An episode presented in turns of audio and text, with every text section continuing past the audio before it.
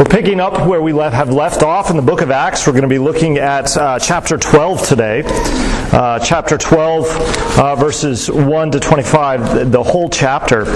Um, last week we looked at sort of how the gospel broke out among the, the Gentile believers in Antioch. And this week we're zooming back to Jerusalem. We're going to be looking at what's going on there.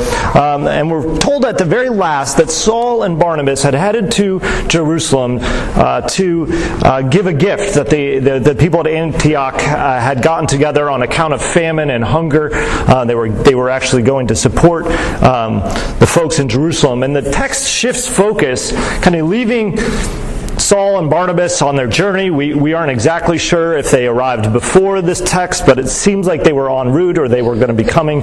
Um, the two texts kind of overlap in that sense. This is what's been happening in Jerusalem. Uh, sort of a meanwhile sort of sense that we get. So let's turn our attention to the text. This is God's Word. Uh, you can find it printed for you in the bulletin. Uh, it's from Acts chapter 12. About that time, Herod the king laid violent hands on some who belonged to the church. He killed James, the brother of John, with a sword, and when he saw that it pleased the Jews, he proceeded to arrest Peter also. This was during the days of unleavened bread. And when he had seized him, he put him in prison, delivering him over to the four squads of soldiers to guard him, intending after the Passover to bring him out to the people. So Peter was kept in prison, but earnest prayer for him was made to God by the church. Now, when Herod was about to bring him out, on that very night, Peter was sleeping between two soldiers, bound with two chains, and sentries before the door were guarding the prison. And behold, an angel of the Lord stood next to him, and a light shone in the cell, and he struck Peter on the side and woke him, saying, Get up quickly. And the chains fell off his hands, and the angel said to him, Dress yourself and put on your sandals. And he did so. And he said to him, Wrap your cloak around you and follow me. And he went out and followed him. He did not know what was being done by the angel, that what was being done by the angel was real, but he thought it, he was seeing a vision. When they had passed the first and the second guard, they came to the iron gate leading into the city. It opened for them of its own accord, and they went out and went along the street, and immediately the angel left him. Then Peter came to uh, came to himself, and he said, "Now I am sure that the Lord has sent his angel and rescued me from the hand of Herod and from all that the Jewish people were expecting." When he realized this, he went to the house of Mary, the mother of John, whose other name was Mark where many were gathered together and were praying. And when he knocked at the door of the gateway, a servant girl named Rhoda came to answer. Recognizing Peter's voice, in her joy, she did not open the gate, but ran and reported that Peter was standing at the gate. And they said to her, You're out of your mind. But she kept insisting that it was so, and they kept saying, It's his angel. But Peter continued knocking, and when they opened, they saw him and were amazed. But motioning to them with his hand to be silent, he described to them how the Lord had brought him out of prison. He said, Tell these things to James and to the brothers. Then he departed and went to another place. Now, when day came, there was no little disturbance among the soldiers over what had happened or what had become of Peter. And after Herod searched for him and didn't find him, he examined the sentries and ordered that they should be put to death. Then he went down from Judea to Caesarea and spent time there. Now, Herod was angry with the people of Tyre and Sidon. They came to him with one accord, and having persuaded Blastus, the king's chamberlain, they asked for peace because their country depended on the king's country for food. On an appointed day, Herod put on his royal robes, took his seat upon the throne, and delivered an oration to them. And the people were shouting, The voice of God and not of man. Immediately, an angel of the Lord struck him down because he did not give God the glory, and he was eaten by worms and breathed his last. But the word of God increased and multiplied. And Barnabas and Silas returned from Jerusalem when they, when they had completed their service, bringing with them John, whose other name was Mark. The word of the Lord. Let's pray. Heavenly Father, we thank you for your word this morning. We thank you for the powerful work that you do. Uh, we ask that you would show us uh, your glory in the ways that you work in our lives, the ways that you are ruling and overruling, and the way that you care for us. We ask that you would help us to understand your word this morning and to see Jesus more clearly, because we ask these things in his name. Amen. Well, We're on a roller coaster again. I, if you've been with us, you, you, you kind of feel that, right? The up and the down. Last week was an up. We had uh, those two men from Cyprus and Cyrene who went and shared the gospel with the Gentiles in Antioch, and many came to faith. And there was uh, Barnabas went to check on things and was greatly uh, rejoiced and encouraging them in their faith. And he went and got Saul, and they were teaching. Everybody was uh, doing well, and even these folks, as they they were taught the word and as they saw need, they poured out their need to the folks in Jerusalem. It was sort of a high point uh, on the track, if you will. And all of a sudden, we go back to Jerusalem and we come crashing down the hill, uh, if, as it were. Uh, and we are introduced uh, to uh, a man, a king named Herod. Now, there's lots of Herods, and we'll get to that in just a mo- moment. Uh, this Herod uh, was Herod Agrippa, and he had taken James, and immediately we're taught that he killed James by the sword and he had taken Peter and he had arrested him. Two apostles, uh, one dead, one in prison facing his execution. Uh, you feel that, that sudden drop, all that joy now mixed with sorrow. We're on track as observers, but you can imagine what it was like for these believers. Have you ever been on sort of an emotional roller coaster? The peak of joy and excitement, only to find yourself at the very next moment faced with crushing grief, sorrow, fear. Have you, have you been there yourself in your own life? Have you felt blindsided by it? In the midst of that moment, did you start to question everything? I know I've been there. Is God good? Is He with us? Does He love me?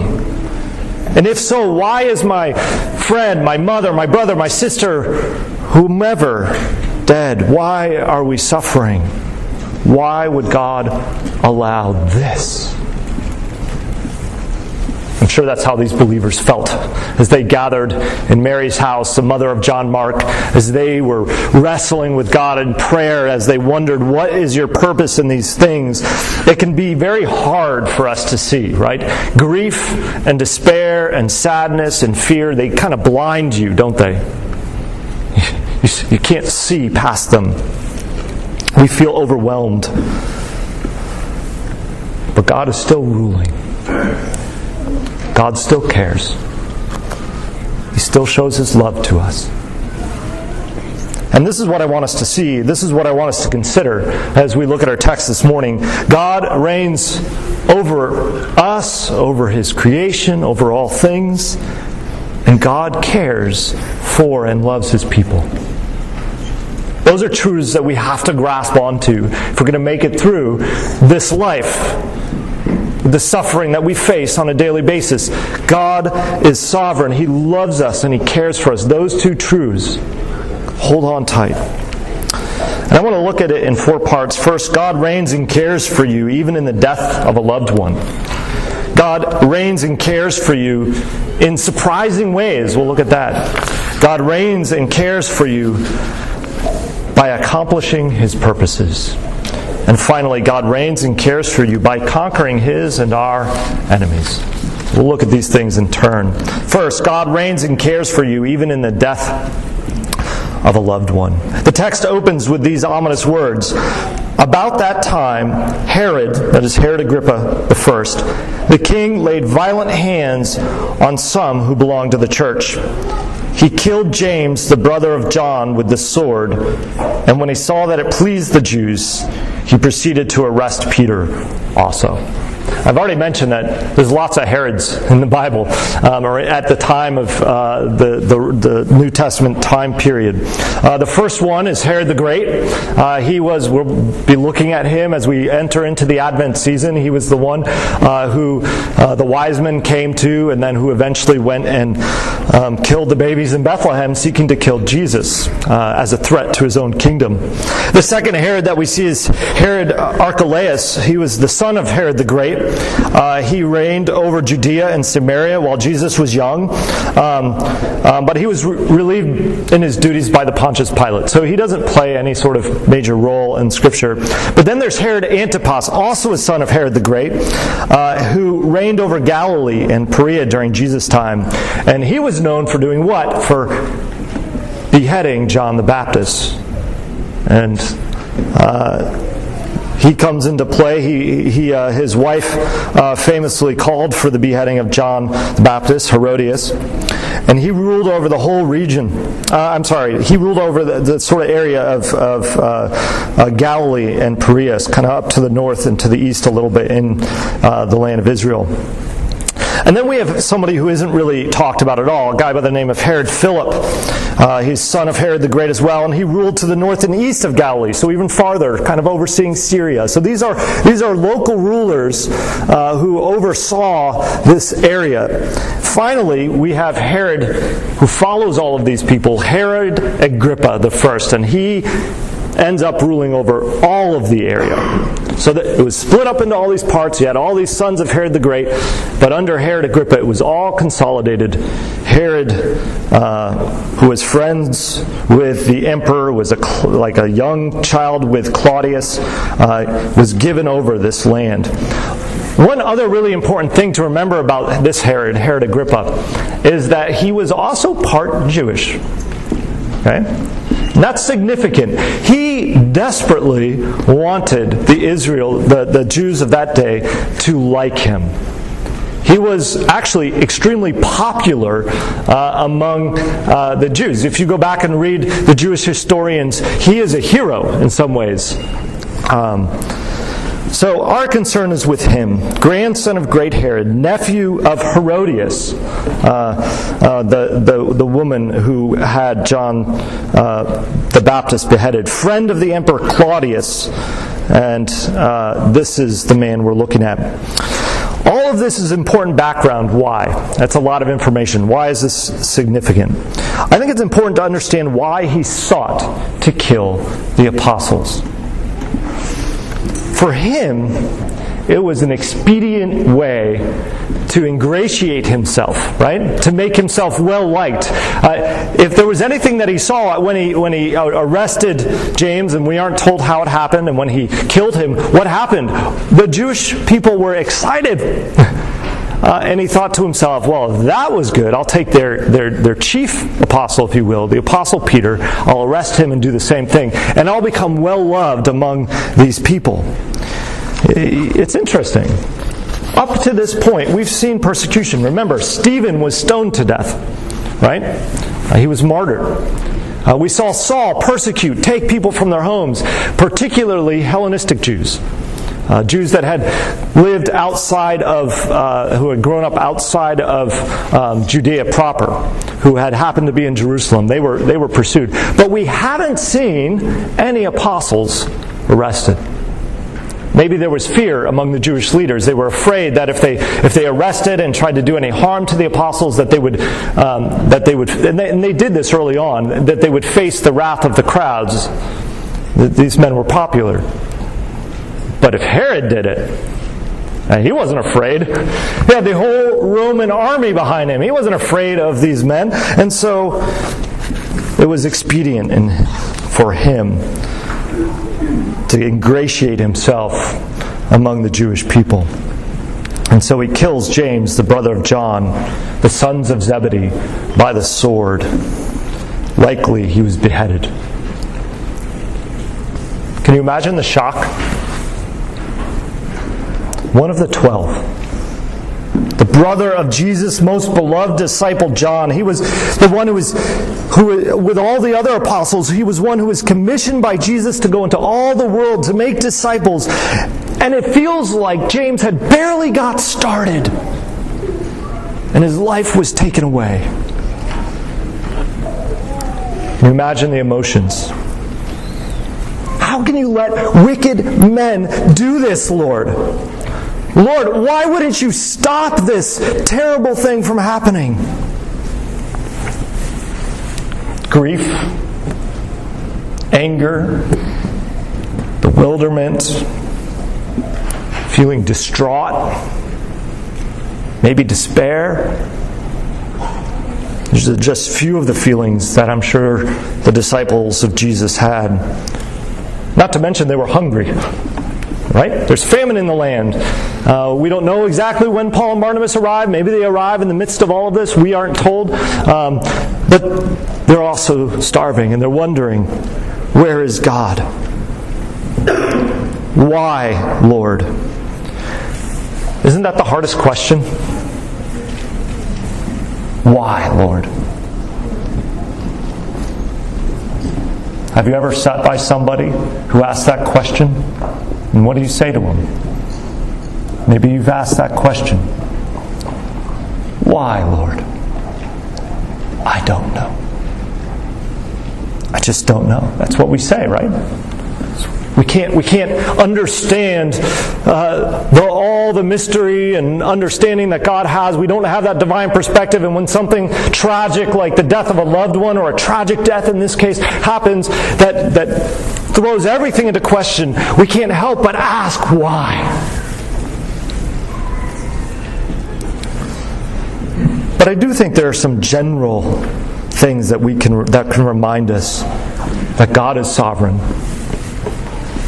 that He's in control, that He's king, and that He cares. I think it's important to remind ourselves of these things. Yes, James was commissioned to go out and make disciples, and while it might seem like his life was cut short, it was, and that he didn't accomplish what he could have had he lived longer, the reality is he finished the work that the Lord had set for him to do. He had done it, what he was called to. He was a faithful witness of the gospel of Jesus Christ in Jerusalem. Maybe he didn't go like Thomas to India or like Paul all over the Roman world. Maybe he didn't travel as far or spend his entire life or like John right at the end of his life from the island of Patmos. Maybe he didn't do any of those things, but he was a faithful witness doing the work of the Lord there in Jerusalem, bringing the gospel to bear. He served God to the end. And then he was taken home to glory. When we are done with our work here, we're done. God will call you home. But until then, we continue to work and to serve God but in Christ, we are guaranteed an eternity with Him. You see, He cares for us. Uh, you remember the Apostle Paul who, who said in these words in, the, in his letter to the Philippians, For me to live is Christ, to die is gain. See, he understood that as long as the Lord had him here, he would pour himself out in service to the Lord because that was his call. But if the Lord took him home, it was his gain. Either way, to the glory and praise of the Lord and His good, our good.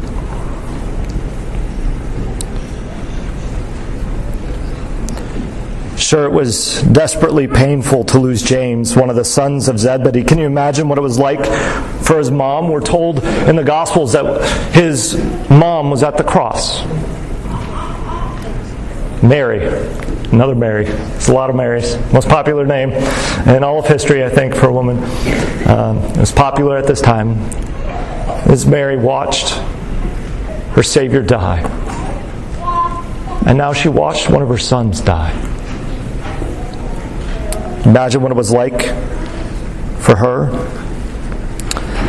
But I, I think that it was the memory of the cross that in her grief brought her hope. It was the cross, reminding her of the depth to which Christ Himself suffered and died that gave her hope and life. It was that that gave her hope that her son was in glory with her, his Savior, with her Savior. For me to live is Christ, to die is gain. Do we believe it? I think James knows it. He knows it's gain now as he sits in glory. The sovereign care of God that even in death there is gain, the gain of seeing our Savior face to face. The Apostle Paul writes, O death, where is your victory? O death, where is your sting? Death is swallowed up in victory. Christ Himself defeating death on the cross. God reigns over us, and He cares for us even in death. God reigns and cares for you also in surprising ways. He cares for all of us in surprising ways. Someone somewhere once said laughter is the best medicine. And anyone who has gone through grief gets this. Right? Sometimes in the midst of our grief, we find ourselves laughing, laughing over memories, laughing over some absurdity revolving around all the funeral arrangements. There's, there's, there's places for humor even in our grief. Laughter brings relief, and I think it's a gift. Well, I think God brought relief uh, to these bereaved saints as they were holed up in, the, in Mary, the mother of John Mark's house, as they were praying. I think uh, God brought relief in a sort of humorous way, in a humorous story. When we read the account, you get the feeling that it was often told. There's lots of details here about it. Did you, did you pay attention as we looked um, at these details? Humorous in some parts. Um, I can imagine Luke, you know, probably didn't meet James, and maybe this is how Luke heard the story for the first time. I, we, we, these are conjecture. I don't know. Maybe Luke and James had known each other, but but you know, Paul is just coming into the picture, and we know that Luke was one of the compatriots of Paul. So it's likely that Luke didn't know James, but you can imagine him as he's sort of doing his investigative journalism, Luke, that, that exacting person that he is, asking, Tell me about James. I'm learning about all the disciples. Tell me about James. And there he's writing down, and as they're telling the story of James, I imagine there was grief in that moment of the story, right? sadness, as they recount the death of James. But I can also imagine at that moment uh, they said, uh, but, but, oh, you should have heard this story about Peter. Maybe, Peter, would you, would you tell Luke what happened? Give us, give us the details. Again, we love this story. Um, and so Peter tells the story. What, what are some things uh, uh, that we see in the story uh, that, of Peter being in prison? Peter's in prison. He's asleep. He's chained. Herod didn't take any chances, right? He's chained between two guards. There's two guards at the door. Uh, they're just waiting an execution, and there's no way that, this, that Herod's going to be thwarted in his work. In the middle of the night, Peter's asleep, and I always think that in itself is kind of amazing because I'm sure Herod was sleeping probably just like a baby. I can imagine Peter having a restless night. But we're told he was asleep. And all of a sudden, a bright light is shown, and Peter gets a good kick in the side. Peter, wake up! Hit in the side by an angel. Uh, that's just a funny picture. Uh, and then you get this sense that Peter's in this kind of stupor, and the angel's like, All right, Peter, let's go. You need to get dressed. You need to put on your shoes. Uh, you know, in our household, this is a daily ritual, right? You get your kid out of bed, wake up, wake up, and then they kind of look at you. Like, You need to get out of bed. You need to stand up and put on your shoes. Does that ever happen in your households? Yeah. Feels like a dream in that moment. But that's kind of what we get, the sense here. And put on your sandals, take your cloak, wrap it around yourself, follow me, we're leaving. And all this time, Peter still thinks this is a vision or a dream. He thinks that uh, uh, maybe, I don't know what he was thinking, but he just kind of goes with the angel and follows him outside. They get out the gate. The gate kind of mysteriously opens uh, through the, this miraculous opening that the angel does. They walk outside, down the road, and all of a sudden, poof, the angel's gone. And you just have Peter standing in the middle of the road. This is pretty humorous. Looking around, he's like, Oh, I'm awake. Oh, the Lord has just saved me. You imagine that moment of like all that time going through the jail, the, jar, the, the, you know, going through the jail, going through the guards, trying to get out. It, it just struck him all of a sudden. Oh, the Lord just saved me. Uh, I just think it's a, it's a humorous thing. So then, of course, it gets even more humorous. He goes and he, he knocks on the door of uh, uh, Mary's house where everyone is. And this woman, uh, this servant girl, comes and, and hears his voice Hey, it's me, it's Peter. Rhoda then is just in shock. Leaves Peter at the door. right? So excited. Peter's here. Runs and tells everybody. Peter's there. Hello. Knock, knock, knock. Oh, it can't be Peter. It must be an angel. It must be his angel. No, it's Peter. Go and they open the door. It's Peter. Peter's with us. See how God brings comfort? Brings comfort in the midst of their sorrow. Surprising ways. I think it's the case that we regularly underestimate God. We think either He can't work or He won't work. The truth is, He's working all the time. We're often so caught up in our sorrow and our suffering and our trouble. Uh, no, Rhoda, you're crazy. It must be an angel. Peter's like, no, it's a dream, it's a vision. I'm at work. I'm your God. I love you and I care for you. They were amazed. Amazed at God who works in surprising ways, even humorous ways, in order to show his care and to reveal his glory. Well, there are two more points. I don't know, they're just going to be really brief. Third point is God reigns over you and cares for you by accomplishing his purposes. This isn't necessarily explicit in the text, but it's part of the overarching story uh, that he is accomplishing his purposes. While James's mission was complete, the Lord had taken him home. Peter's mission was not complete. He wasn't done with him. Peter was going to continue to be God's servant until eventually Peter himself would face death. But even though believers are being persecuted and apostles are being martyred, the kingdom of God continues to advance. Jesus told Peter this in uh, Matthew chapter 16, verse 18. Uh, Jesus, Peter had just confessed that Jesus was the Christ. And what did, what did Jesus say to him? I tell you, Peter, on this rock I will build my church. And what? The gates of hell cannot prevail against it. The rock here referring to the confession of faith that Peter and the other apostles were making. Nothing would stop the kingdom of God. The word martyr is simply another word for witness. James, Peter, John, Matthew, and all the rest were witnesses. You and I are what?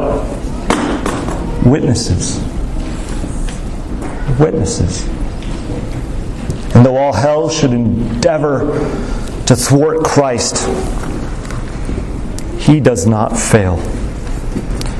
And it's in this, in Christ accomplishing his end, spreading the good news, and establishing his eternal kingdom that Christ rules, and Christ cares for you. Did you catch these words at the very end of the chapter?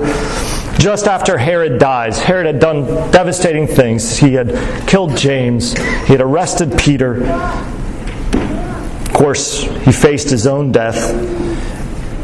And it says that he was eaten by worms and breathed his last. But then these words But the word of God increased and multiplied.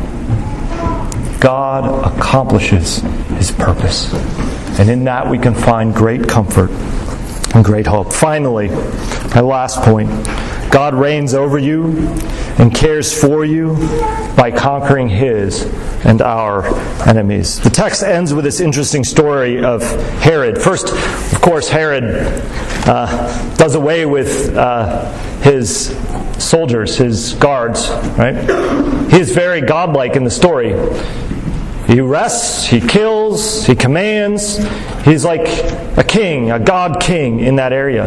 He has all authority. At the at the blink or at the the power of his word, men die. But then this story.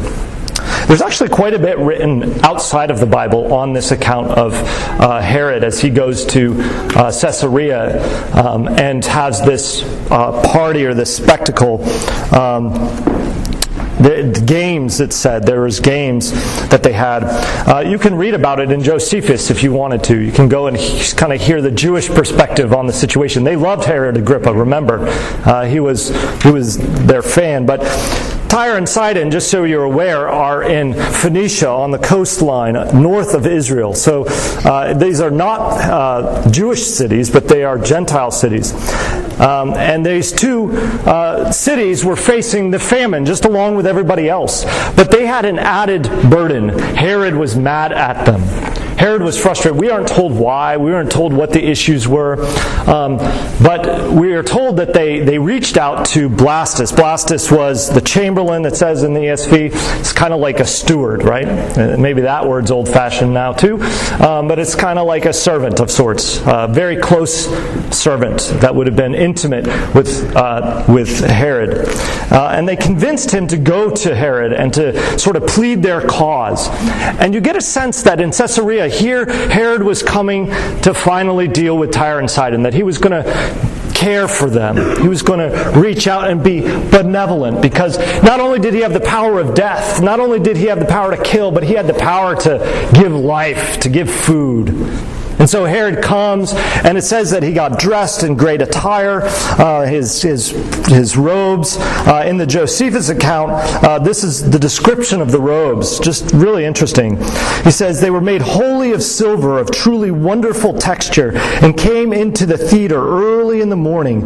There, the silver of the garment, being illuminated by the fresh reflection of the sun's rays, shone out in a wonderful manner, and was so resplendent as to spread awe over those that looked looked intently upon him. You get the picture. He wanted to make a spectacle of himself that everyone would look on him and say, There's the king. Not only there's the king, but there's God himself. This is exactly what they did. It's exactly what happened. The people cried out, The voice of God and not of man. And at that moment, remember when Peter was, uh, he met uh, with the Roman centurion, and the Roman centurion bowed down as if to worship Peter. And Peter says, Get up, I'm, I'm, not, I'm not God. That should have been the response of Herod. I'm not God. But it wasn't. He soaked it in. I am God. Well, what happens? He's struck dead. And we have this account uh, in not just the Bible, but in Josephus as well. It talks about him getting immediately, he sees a, an owl, which was a sign uh, and uh, an omen, if you will. Uh, had been good, but now uh, it was a sign of somebody else before, but now uh, it was bad, and he immediately knew he was going to die. That was kind of the, the, the way the history is written.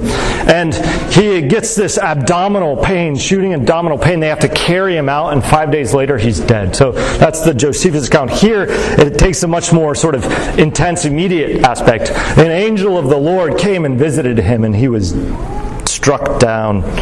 Uh, because he did not give God glory and he was eaten by worms and breathed his last. What do we make of all this? Well, for one, there is only one God. There is only one God who has power over life and death. That's it. Yes, God allowed Herod to kill James for his own inscrutable reasons, and God did not allow Peter to die, but rather used his imprisonment to show his power and his care. But finally, God himself took Herod's life away showing his power, defending his name, defending his people, conquering his and our enemies, those who had threatened to destroy the church. Herod, you are not God, I am. Does this seem shocking? Surprising? This is what the King of Kings does. This is what the King of Kings does. Yes, he's a God of mercy and grace and love, but he is a conquering king also. And this is of the utmost significance to us because it's through his conquering that his love and his grace and his mercy is manifest to us. Of course, his conquering death on the cross as the greatest example of his work as king. But he conquers us as well. It's no wonder that Jesus said you had to pick up your cross and following him. Why? Because it is in the death of pride, the death of rebellion, the death of all those parts that prevent us from being close to God that Christ subdues us to himself, draws us to himself. He conquers us. And it gives us new life in him. Our physical death is called by Paul the last enemy to be destroyed. But even that will eventually be crushed under Christ. Oh, how do we look forward to that day, don't we? When death is finally defeated. Until then, we know that we have a sovereign King who conquers his and our enemies, who rules over all things, who subdues us to himself, who loves us and cares for us in all our needs, who meets us even in the midst of our grief and our sadness, because He is a God who is sovereign, who loves His people, cares for them. Let's pray. Heavenly Father, we thank you that you are sovereign, that you rule and reign, that you overrule, that we have hope in you even beyond death. And Lord, that you, you bring uh, hope and life in some surprising ways and that all your purposes are accomplished, and we can put our faith and trust in you because of Christ and what He's done. Lord, we ask that you would be uh, gracious to us, that you would give us comfort, that you would conquer what remains of our rebellion in us, and that you would give us life. For we ask these things in Jesus' name. Amen.